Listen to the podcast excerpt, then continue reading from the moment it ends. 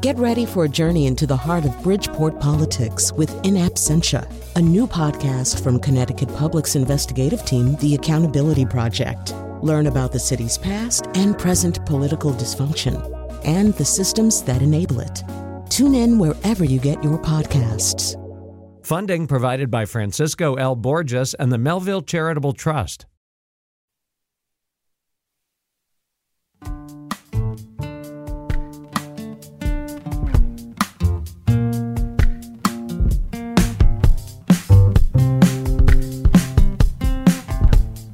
This is Where We Live on Connecticut Public Radio. I'm Lucy Nalpathanchel. The U.S. war in Afghanistan lasted nearly 2 decades, but next month troops will formally withdraw, ending the longest war in our country's history. But how many conflicts have there been since 2001? Should presidents be able to move forward without congressional approval? Today, Where We Live, we'll talk to Connecticut U.S. Senator Chris Murphy about his bipartisan bill to take Congress's power to authorize war back from the executive branch. We'll also talk about issues happening in our state and take your calls, too. What questions do you have for Senator Chris Murphy? Join us, 888-720-9677. That's 888-720-WNPR. You can also share a comment or question on our Facebook page. Find us on Twitter at Where We Live. Coming up, we'll get analysis from University of Hartford political science professor Bilal Sekou. But welcoming back to the show on Zoom is Senator Chris Murphy. Hi, Senator. How are you doing today? I'm well. Good morning. Thanks for having me back. So you're in D.C., so let's start there. Some big items that Congress is expected to take up before the August recess. Let's talk about infrastructure. Senate Majority Leader Chuck Schumer had planned an early test vote on a smaller bipartisan infrastructure bill today, I believe. But we know Republicans want to wait until they have a text of the bill. There's also a review by the Congressional Budget Office. There's another expensive infrastructure bill put together by Democrats waiting in the wings. So what can you tell us about what's happening in the Senate today related to something that many people are watching?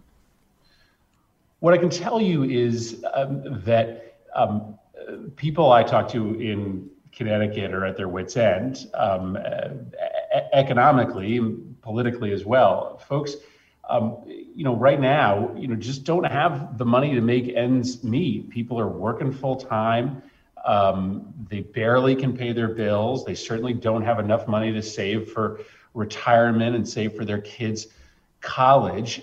And then they, look at news from yesterday with another billionaire going into space, and they have a feeling that, that this country's priorities are just out of whack, that people are, being now forced to work 60, 80 hours a week in order to, earn a living wage. Well, this cabal of billionaires and millionaires seem to be getting richer and richer even through the pandemic. And so, what we need to do is to, go beyond incremental fixes. We've got to deliver real hope and real economic salvation to ordinary Americans. That's what we're trying to do between these two bills.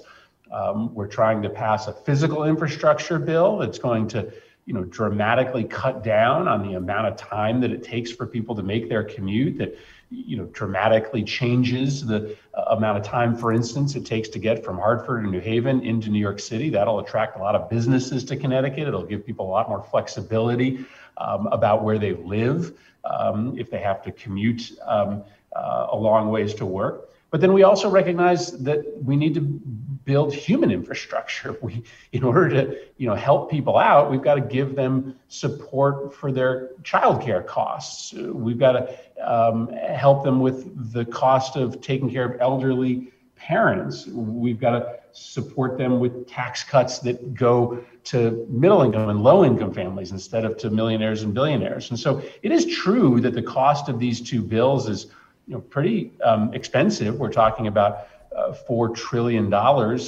between these two packages, but the intent is to pay for it. The intent is not to borrow and deficit finance it. It's to ask those that are, making those big salaries, the folks that are doing very well, to pay a little bit more and to use that money to be able to finance support for regular hardworking families in Connecticut and all across the country. You're right that it's not going to be easy, especially in a 50-50 Senate, to get it done. But, I think Joe Biden realizes that this is Not a moment to go small. This is a moment to show the American people that we can do something significant to help average, everyday working families.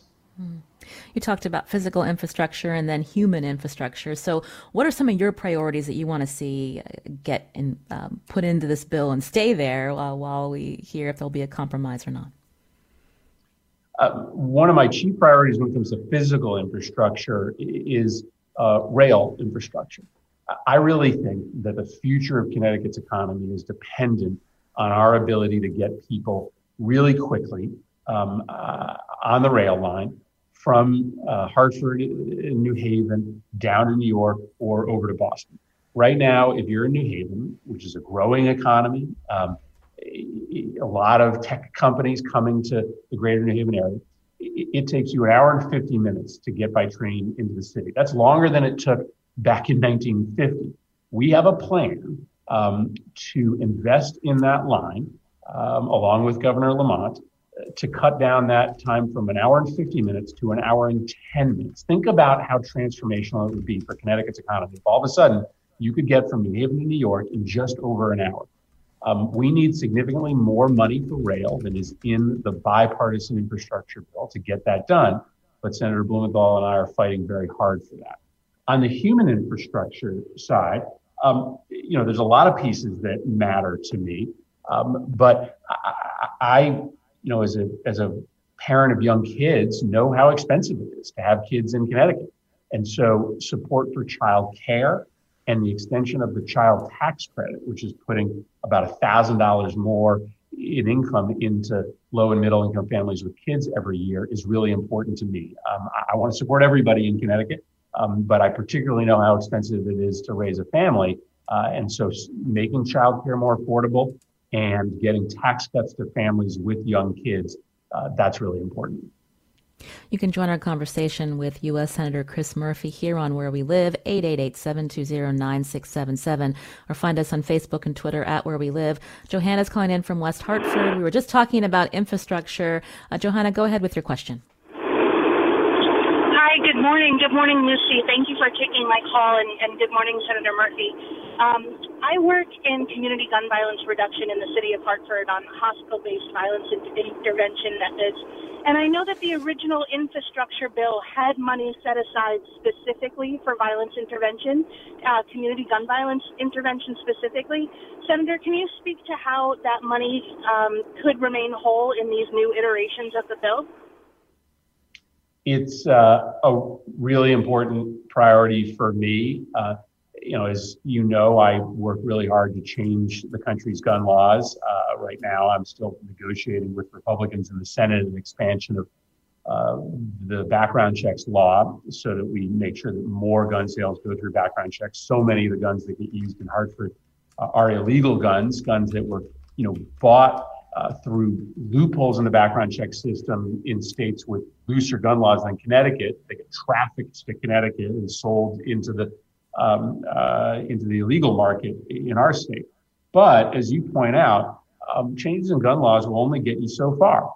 You have to sort of deal with the fact that you have young people in places like Hartford and New Haven and Bridgeport whose lives in their minds have become sort of hopeless. And you need to give them sort of a pathway to prosperity other than one through violence. And so these community-based interventions, wrapping services, supports, educational programs, job training programs around at-risk youth and at-risk young adults, they pay dividends, and you obviously know that because you work in the field. So I've made it clear that I want this funding to either be in the big human infrastructure package or into the annual budget. I'm a member of the Appropriations Committee. I just took over the chairmanship of the Homeland Security Subcommittee, so I write the budget for the Department of Homeland Security now. I may try to find a way to get some additional funding for anti-violence programs into the appropriations bill. Hopefully it'll also be in the infrastructure bill, but we want to make sure that we have an annual source of support for programs like yours that do give young people a pathway to success that allows them to avoid the traps of violence. When we talk about gun violence, we often hear from policymakers and people in the community about the importance of investing in these types of programs and giving people a path away from some of the trauma that they live with each and every day, and supporting young people. But you also gave a speech on the floor of the Senate last week where you're talking about the nation's gun laws, how they have contributed to the spike that we're seeing across the country. Can you talk more about that, Senator? Yeah. You know, as you know, I wrote a book a year ago on the epidemic of violence in America. And the conclusion I came to in that book is that changing gun laws is the fastest way, the quickest way to get a reduction in rates of gun violence. But American violence is very much about poverty and very much about race. And so if you don't tackle systemic racism, and if you don't give people a path out of poverty, there's a limit to the reduction in violence you get from changes in gun laws. That's why this infrastructure package is going to be so critical when it comes to violence rates. The child tax credit will have an impact on violence rates, because what we see over time is that the more people are rescued from poverty, the less likely they are to be a victim or perpetrator of gun violence. But it is not a coincidence that in 2020, we saw a 40% increase in gun sales across this country and a 30% increase in homicide. Studies show that in a community where gun sales go up by 1%, violent crime goes up by 1% as well. I always think about a murder, a gun murder in Hartford that happened right around the corner from where I live a couple months before Sandy Hook. It was an argument over a girl. It was some rude things said about one individual's girlfriend. Some words were exchanged. There was perhaps a push or a shove. There happened to be an illegal gun sitting in the front seat of one of these kids' cars. One young man went for that gun, took it out, and somebody was dead. Somebody's child was dead at the end of that argument over some untoward things said about one individual's girlfriend. In any other society, that argument doesn't turn deadly, because in any other society, there isn't that easy access to a firearm. So controlling the number of weapons that are in our cities by making sure that we have fewer guns being trafficked by criminals, that has a big impact. And we're going to try to expand out the background checks system this year. It's probably going to slip to the fall in terms of when we take a vote on this, but we're still hopeful we can get that done.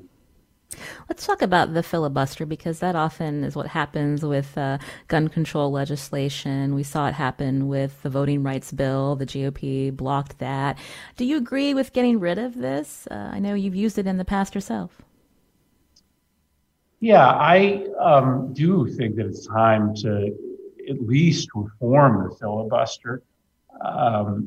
You know, it's interesting. The filibuster gets used to describe two different things. It's used to describe what I did in 2016. In 2016, I stood on the Senate floor for 15 hours and talked, demanding that we take votes on gun measures. I was successful. In order to get me to shut up, then Majority Leader Mitch McConnell did agree to those votes. That's kind of an old-fashioned filibuster.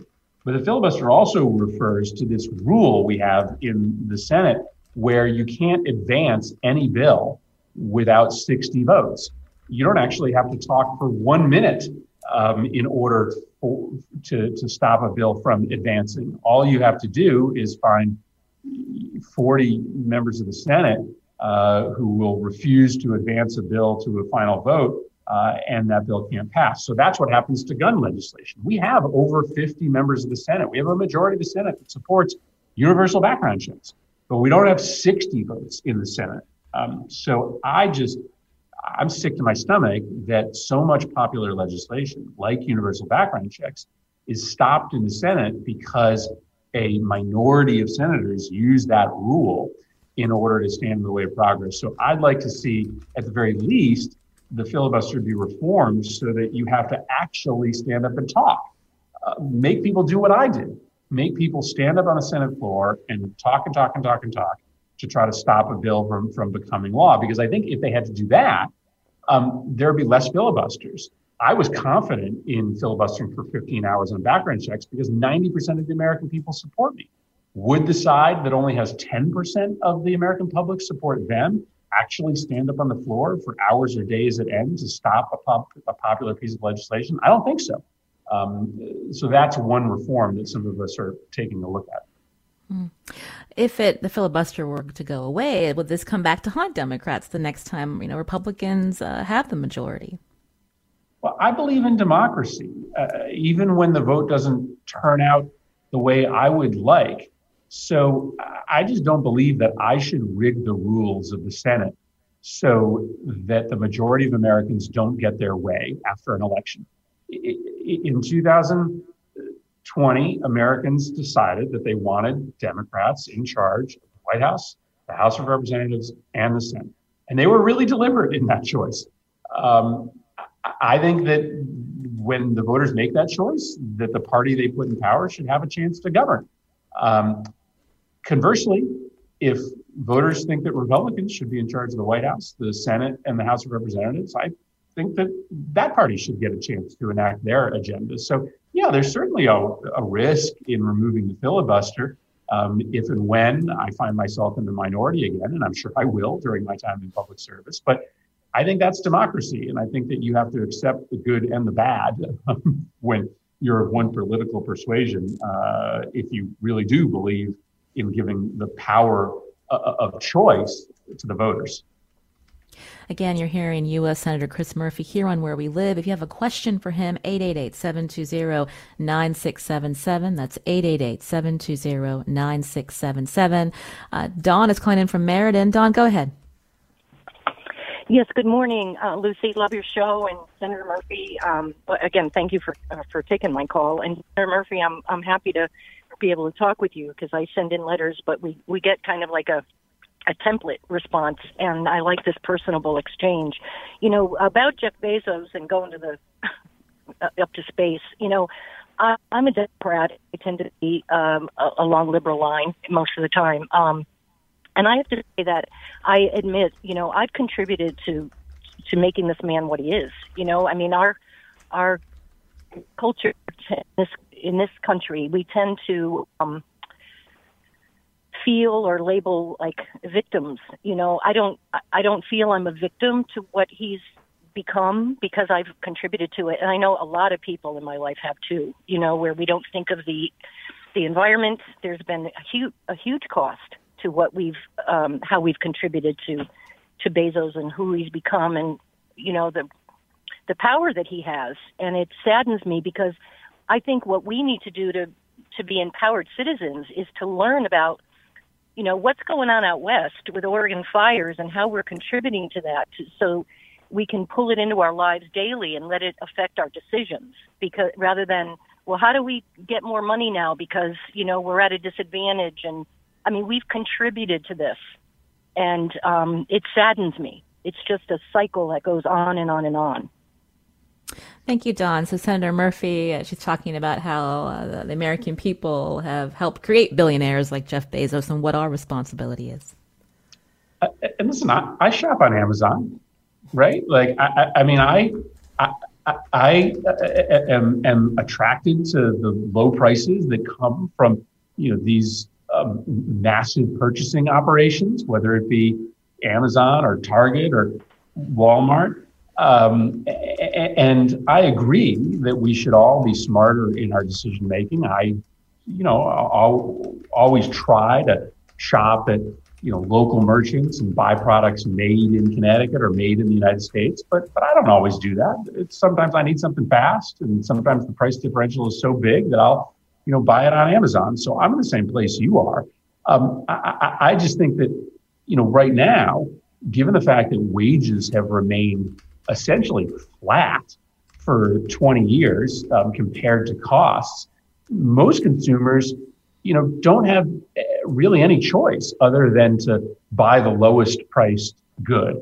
That's why Walmarts continue to expand all across the country.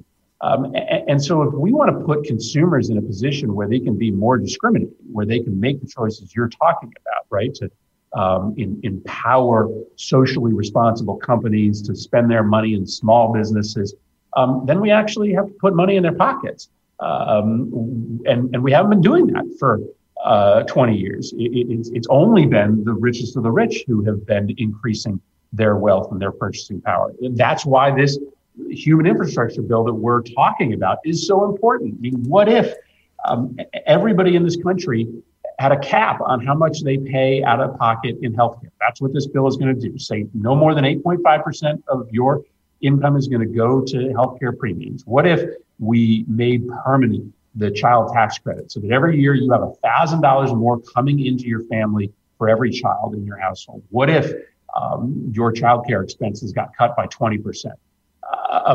That money that got put in your pocket would allow you to make different purchasing decisions. Maybe families wouldn't have to always buy the lowest price good every time, and they could think more about the environmental impact of the choices they're making. But that luxury doesn't exist for most families that I talk to in Connecticut. And so that's why I think this is really a moment to put some money into the hands of average Americans, and they'll make good choices with that money. And those choices will have, you know, big sweeping effects on the economy. Maybe one of them will be that more businesses ultimately are benefited rather than just a handful that seem to reap the rewards in the current economy. Connecticut U.S. Senator Chris Murphy is our guest here on Where We Live. We'll be back after a short break. If you have a question, join us, 888-720-9677, or find us on Facebook and Twitter at Where We Live.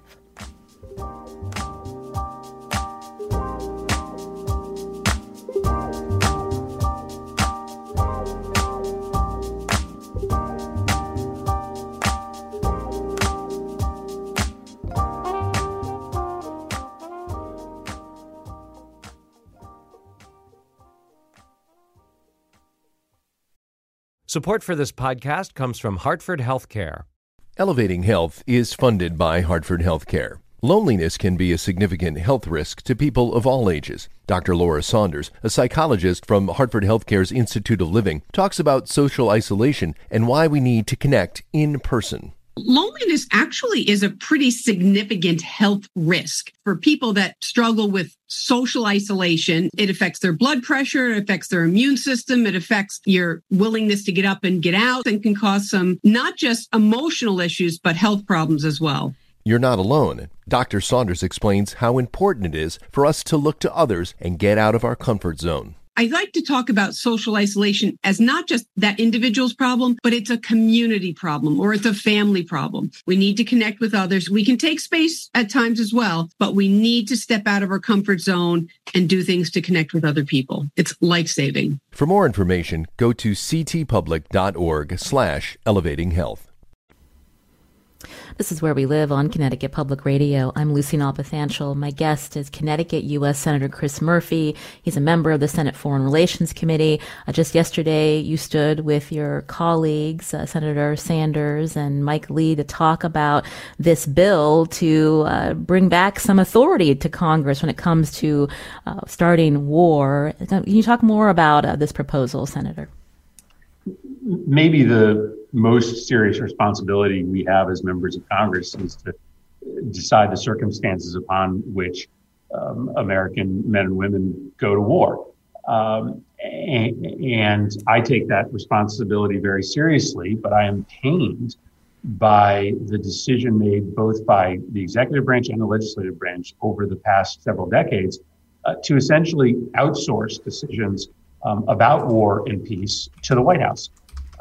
It's been a really long time since Congress has debated a war authorization, and yet there are American combat troops in nearly a dozen countries today, many of them fighting on behalf of the United States in conflicts that the American people really know nothing about because we didn't have a debate here in Congress.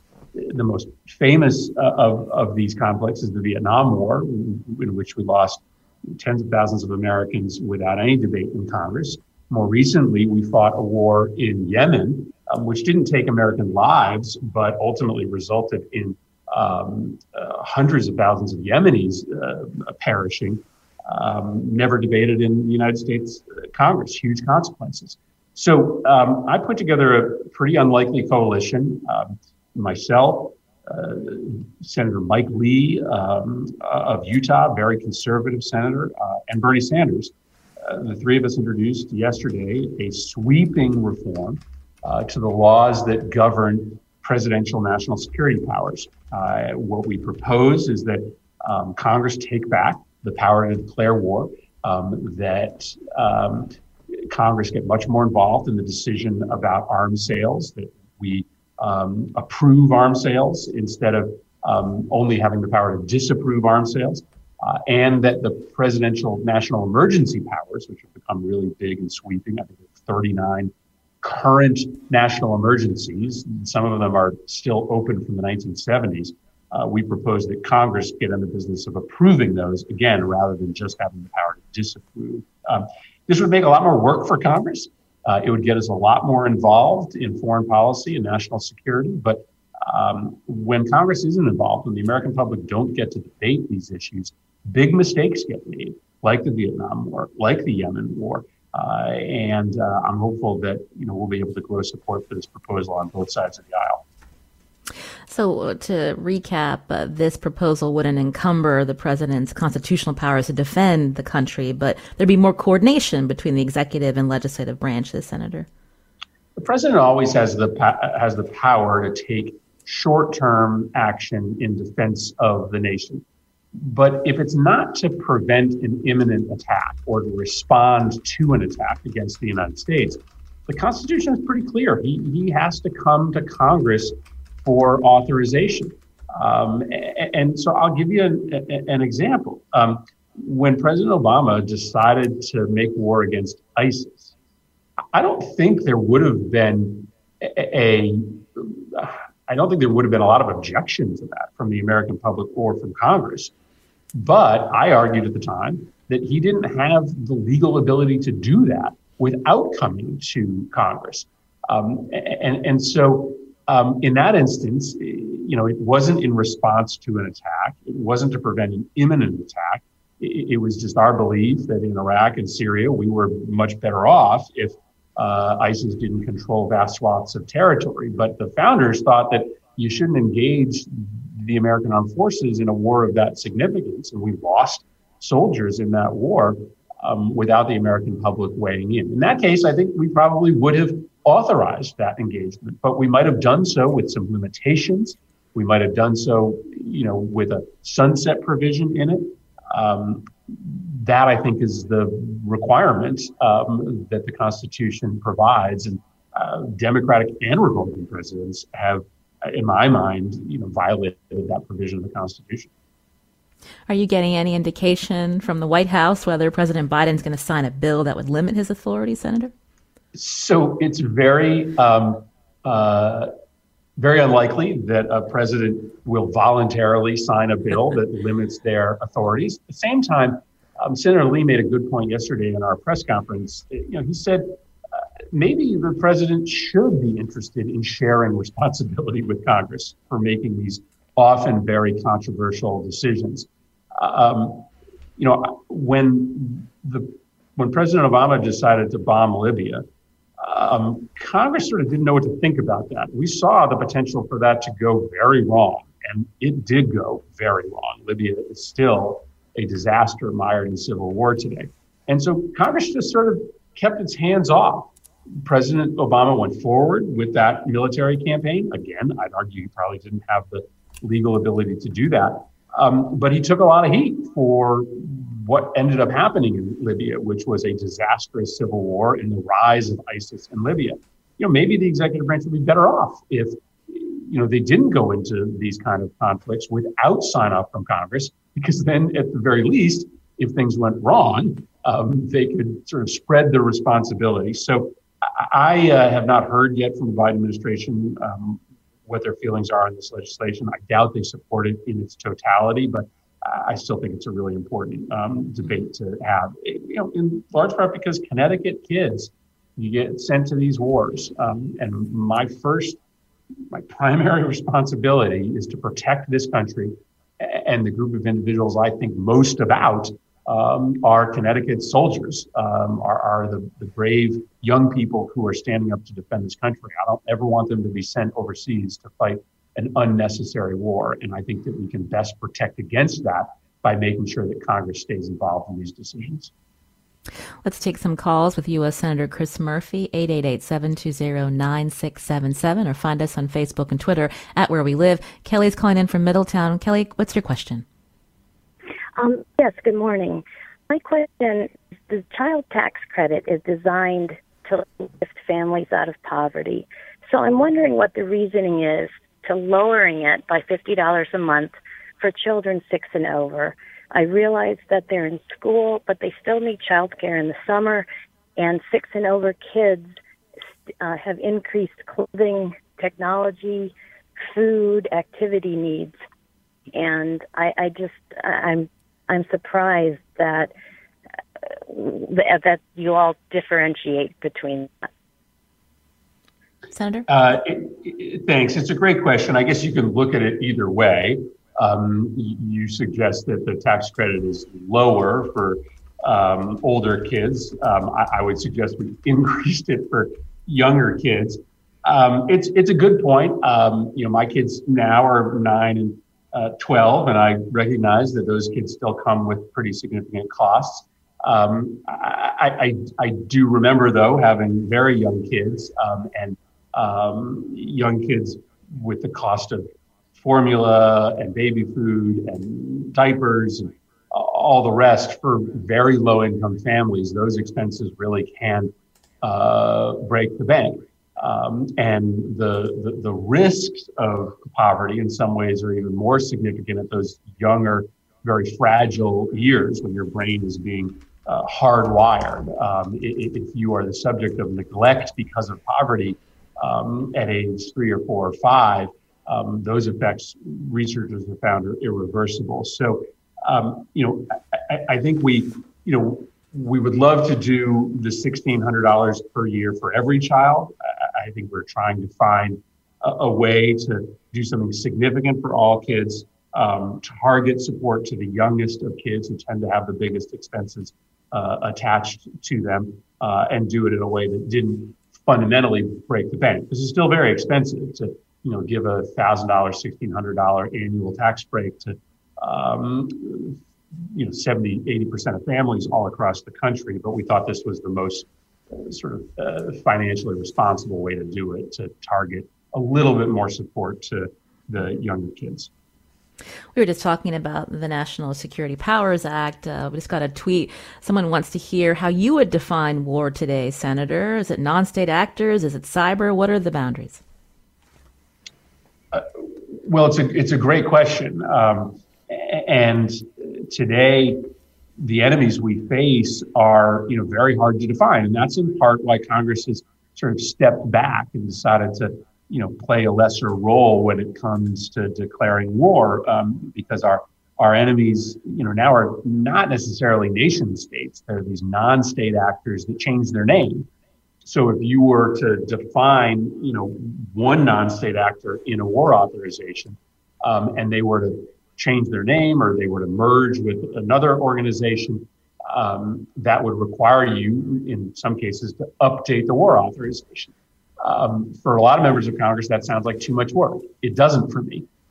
I think that Congress should be so interested in fulfilling our constitutional responsibility to declare war that we should be willing to do the hard work to update war authorizations as the nature and the scope of the enemy change.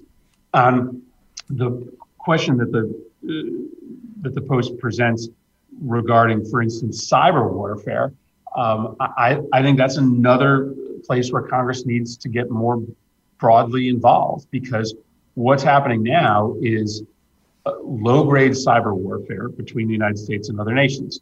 Don't think that when we get attacked by another nation that we don't fight back. We do. But again, that happens without an authorization from Congress. And so far, we haven't seen a cyber conflict spin up into more traditional warfare. But that day may happen. And so I would argue that even when it comes to cyber conflict, Congress should be involved. Congress should be passing authorizations.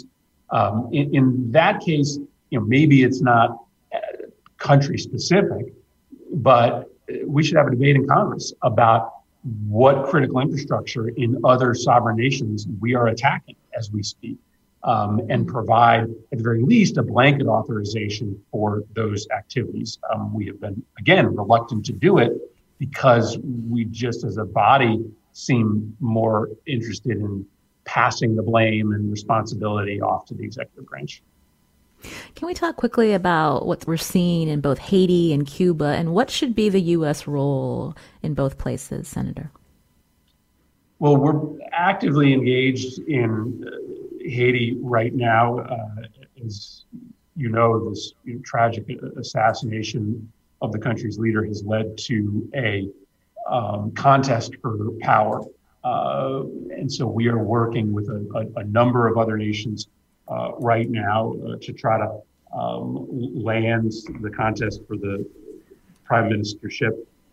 Ariel Henry seems to have the greatest amount of consensus within Haiti today. And so we are working with the different political parties and factions to try to make sure that there is a stable government there in the long run. I have been very open to providing security assistance. I wouldn't put troops on the ground in Haiti, but I do think that we should be looking at providing some level of security assistance in Haiti if they can make a commitment to us that they are going to have a peaceful, organized transition of power to Ariel Henry.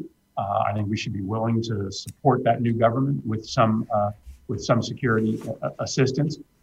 Clearly, Haiti is going to also continue to need investment and economic support. I would be very willing to support increases in those accounts, again, if the country's leadership is willing to put aside their differences and come up with a common plan for power transition. In Cuba, one of the things I'm focused on right now is opening up the internet in Cuba, making sure that these protesters, these opposition groups, have access to the outside world and can communicate with each other. I get very frustrated when I listen to many of my Republican colleagues in Congress just argue for more of the same. A lot of my Republican colleagues just go down to the floor of the Senate and say, continue the embargo, continue to economically and politically isolate Cuba. Well, that hasn't worked for 50, 60 years. And well, I certainly would submit that the reason for Cuba's economic desperation is primarily because of a brutal regime. I also think that really bad U.S. policy, including the embargo, has had a lot to do with the desperate economic situation in Cuba as well. And so I don't think that this is a moment to double down on bad U.S. policy. I think we should continue to argue for a gradual lifting of the embargo. But my focus more so is on finding ways to support this protest movement and allowing them the means to communicate with each other and talk to the outside world. Is probably the best thing that we can invest in.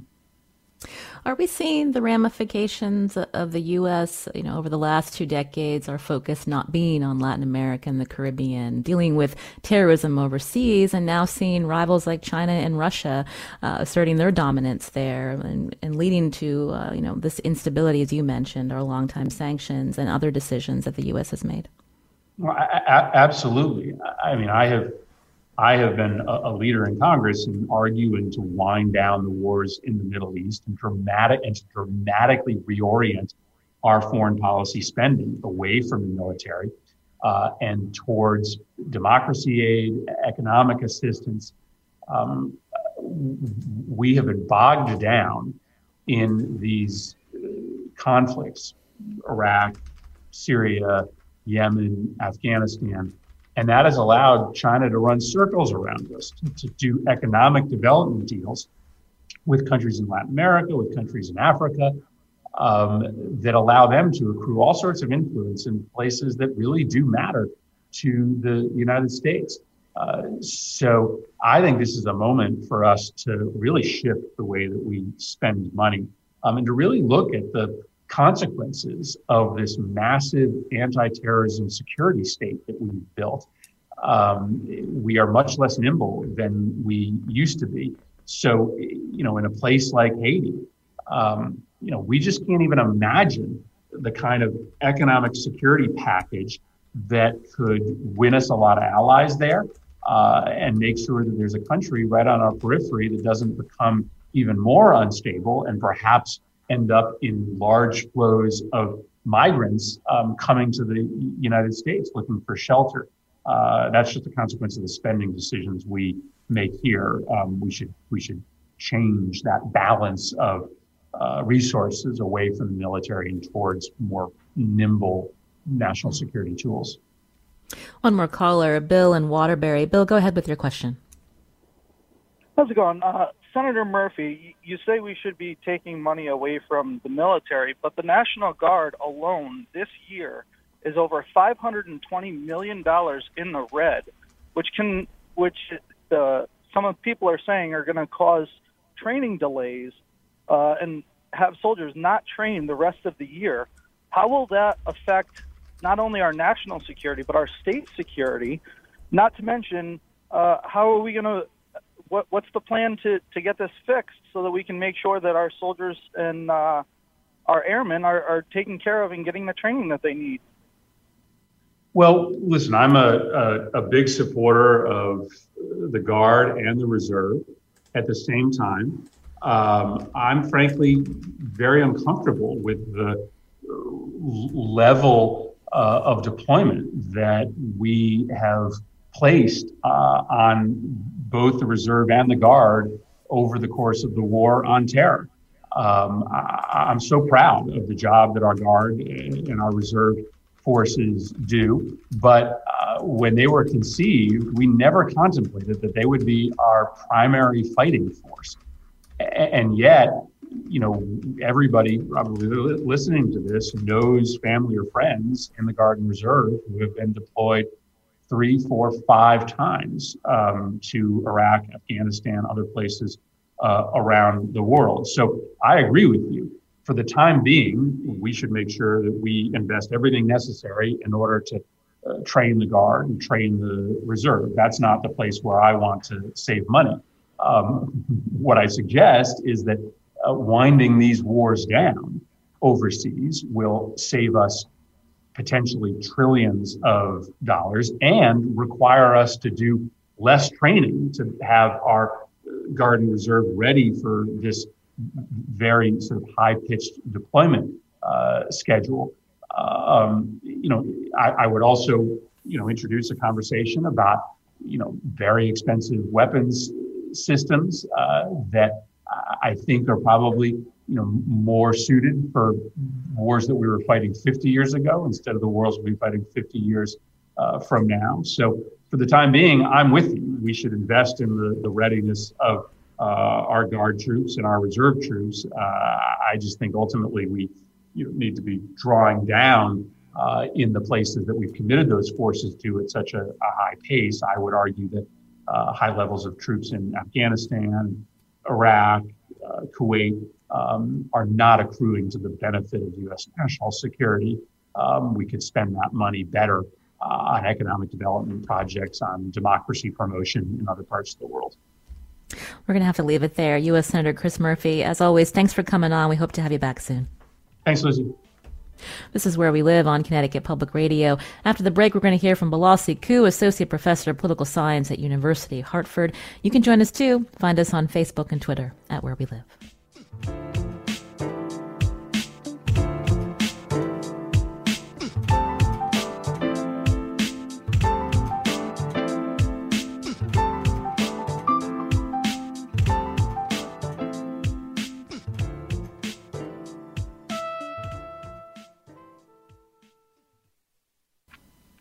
This is Where We Live on Connecticut Public Radio. I'm Lucy Nalpathanchel. We just hit on a lot of topics with U.S. Senator Chris Murphy about issues not only in D.C. but abroad. Joining us with some analysis on Zoom is Bilal Sekou, a Hillier College Associate Professor of Politics and Government at the University of Hartford. Bilal, welcome back. Hey, good morning, Lucy. There's a lot to unpack there. So let's start with Haiti and Cuba. You know, what's your take with how Senator Murphy answered how the U.S. should be involved in either place? I mean, I thought they were really good answers in the sense that they're very measured. The U.S. is not prepared to jump full blown into either of these particular crises.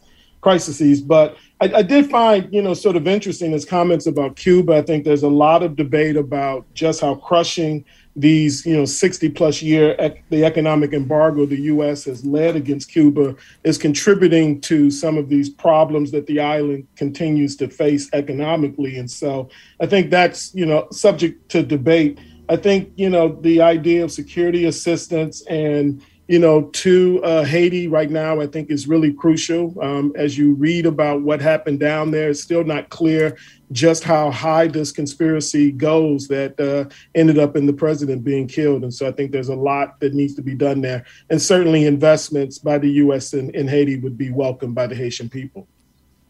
Certainly with Haiti, it's a precarious situation. It has been for some time there. And as the Biden administration have to be careful, they want to avoid another flood of Haitian refugees here.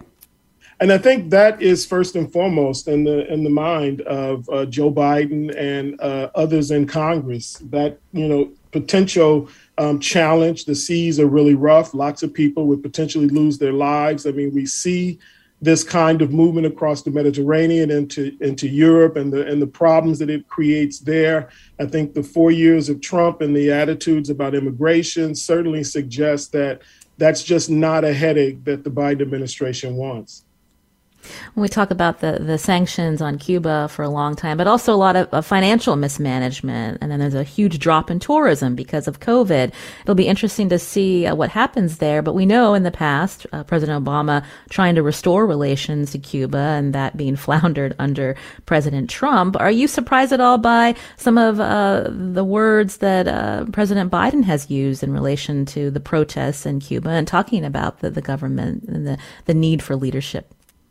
I mean, in many ways, U.S. policy has been consistent in the broad contours around Cuba, even though Obama did make some changes. In fact, there were changes which actually facilitated the trip that I made to Cuba for a conference. But when Trump came in, he reversed those changes, and Biden actually hasn't reverse them again.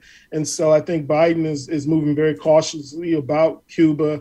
I think the whole issue of immigration and the whole, issue of people moving into the U.S. legally and illegally is something that he is still trying to sort out.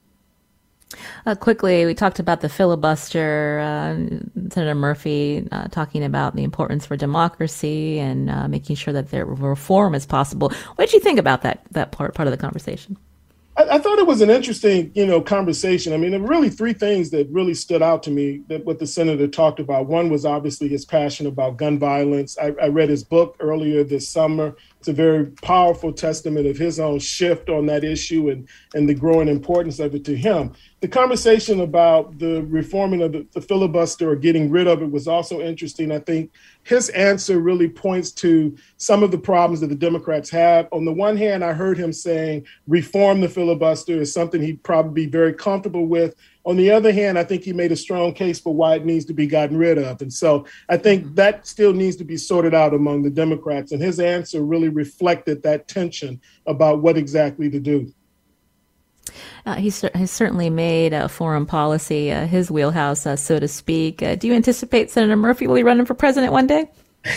I was actually surprised by just the depth of his response about presidential powers. I mean, in many ways, actually, Congress has ceded power to the president, which I think has contributed to this problem. The Patriot Act, we can talk about that. We haven't actually declared war on anyone since World War II. So Congress has been handing over power to the president. Presidential power has been growing over the years, and now Congress wants to take some of that back. And presidents, once they get the power, they seldom ever give it back.